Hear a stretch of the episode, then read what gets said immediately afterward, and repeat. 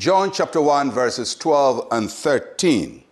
But as many as received him, he gave the right to become children of God, to those who believe in his name, who were born not of blood, nor of the will of the flesh, nor of the will of man, but of God.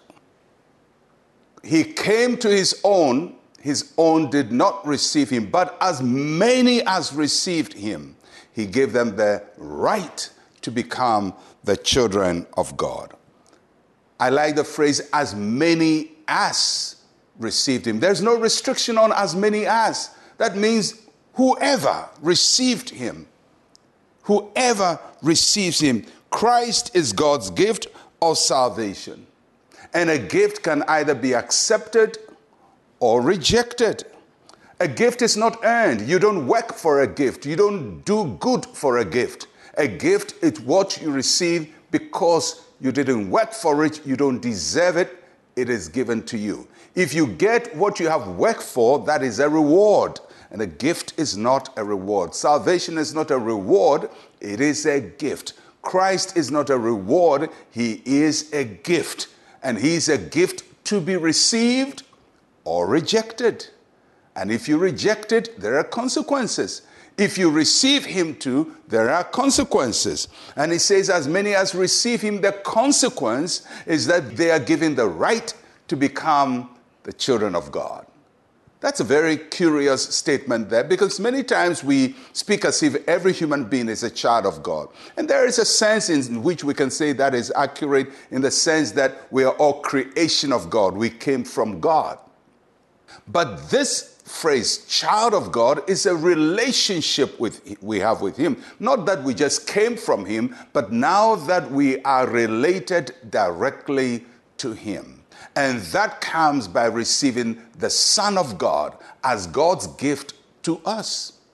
And I've said many times Jesus did not come for Christians, He didn't come for one particular religion or one particular faith. He came for the whole world. Christianity sometimes has religious boundaries, but Jesus has no boundary.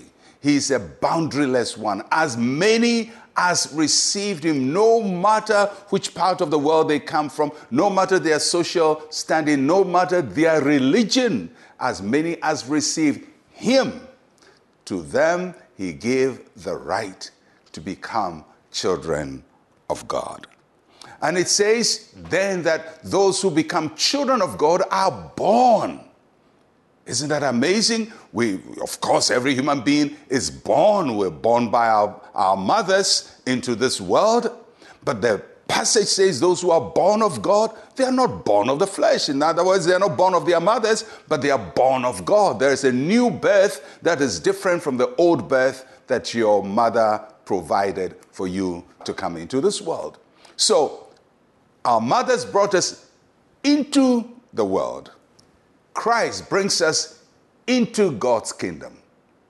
As many as receive him, he gave the right to become children of God, born of God, not born of blood, not through human generation, not born of the flesh, not born of the will of man. In other words, we can't will ourselves to be children of God, just like a child cannot will himself to be born. You didn't just stay one day and say, I'm going to be born, I'm going to be born, and then your mother gave birth to you. No, you were born by your mother, not of your own will. You came into this world and one day realized, I have been born. It's the same way. We don't will to become children of God, we are born to become children of God through faith in the Lord Jesus Christ. And if you don't know him as your Lord, today you can receive Jesus Christ as your Lord and Savior.